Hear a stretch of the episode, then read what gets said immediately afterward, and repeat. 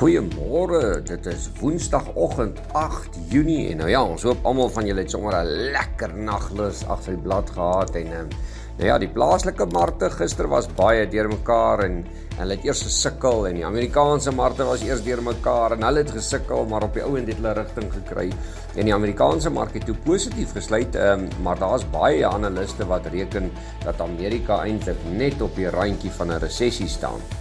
So die Dow Jones 264 punte beter gestrag om 0,8% sterker op 33180 en die S&P 500 39 punte beter 0,9% sterker op 4160 en dan die Nasdaq 113 punte sterker 0,9% sterker op 12175.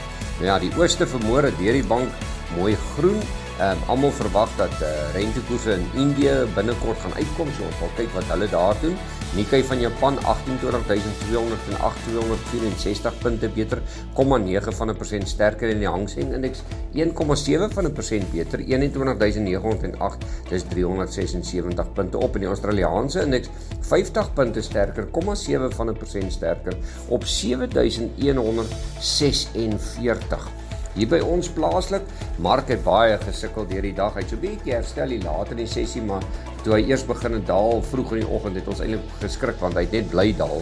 Ehm um, top 40 indeks 801 punte laer 1,2 van 'n persent swakker op 63734 en die algehele indeks 802 punte laer dis 1,1 van 'n persent swakker op 70318.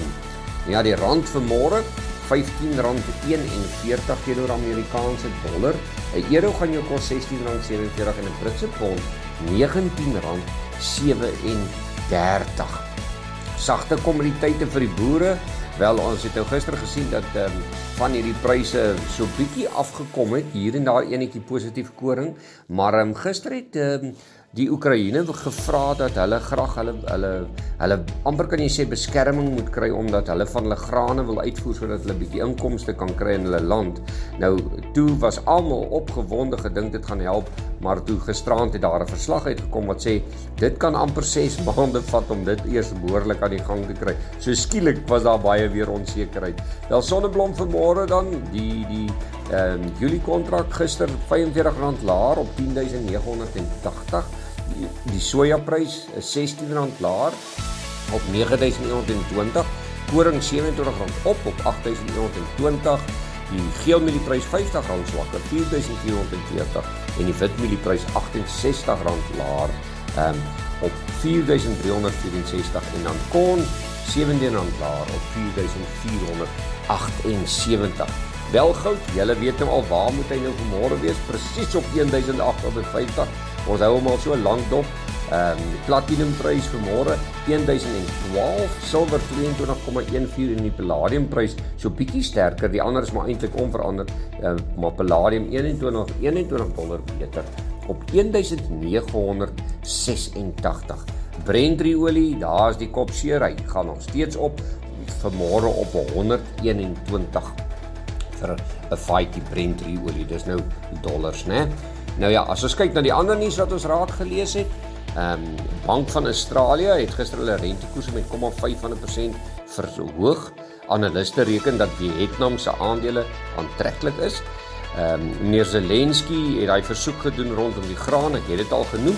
Citibank noem dat van die kleiner tegnologie aandele goedkoop is op die Nasdaq. Dan plaaslik Discovery Insure begin ook nou om met brandbestryding betrokke te raak. Radisson maak 'n pragtige hotel oop in Umhlanga. Al hoe meer publiek van Suid-Afrika vra kan ons nie net asseblief 'n publieke transport kry nie.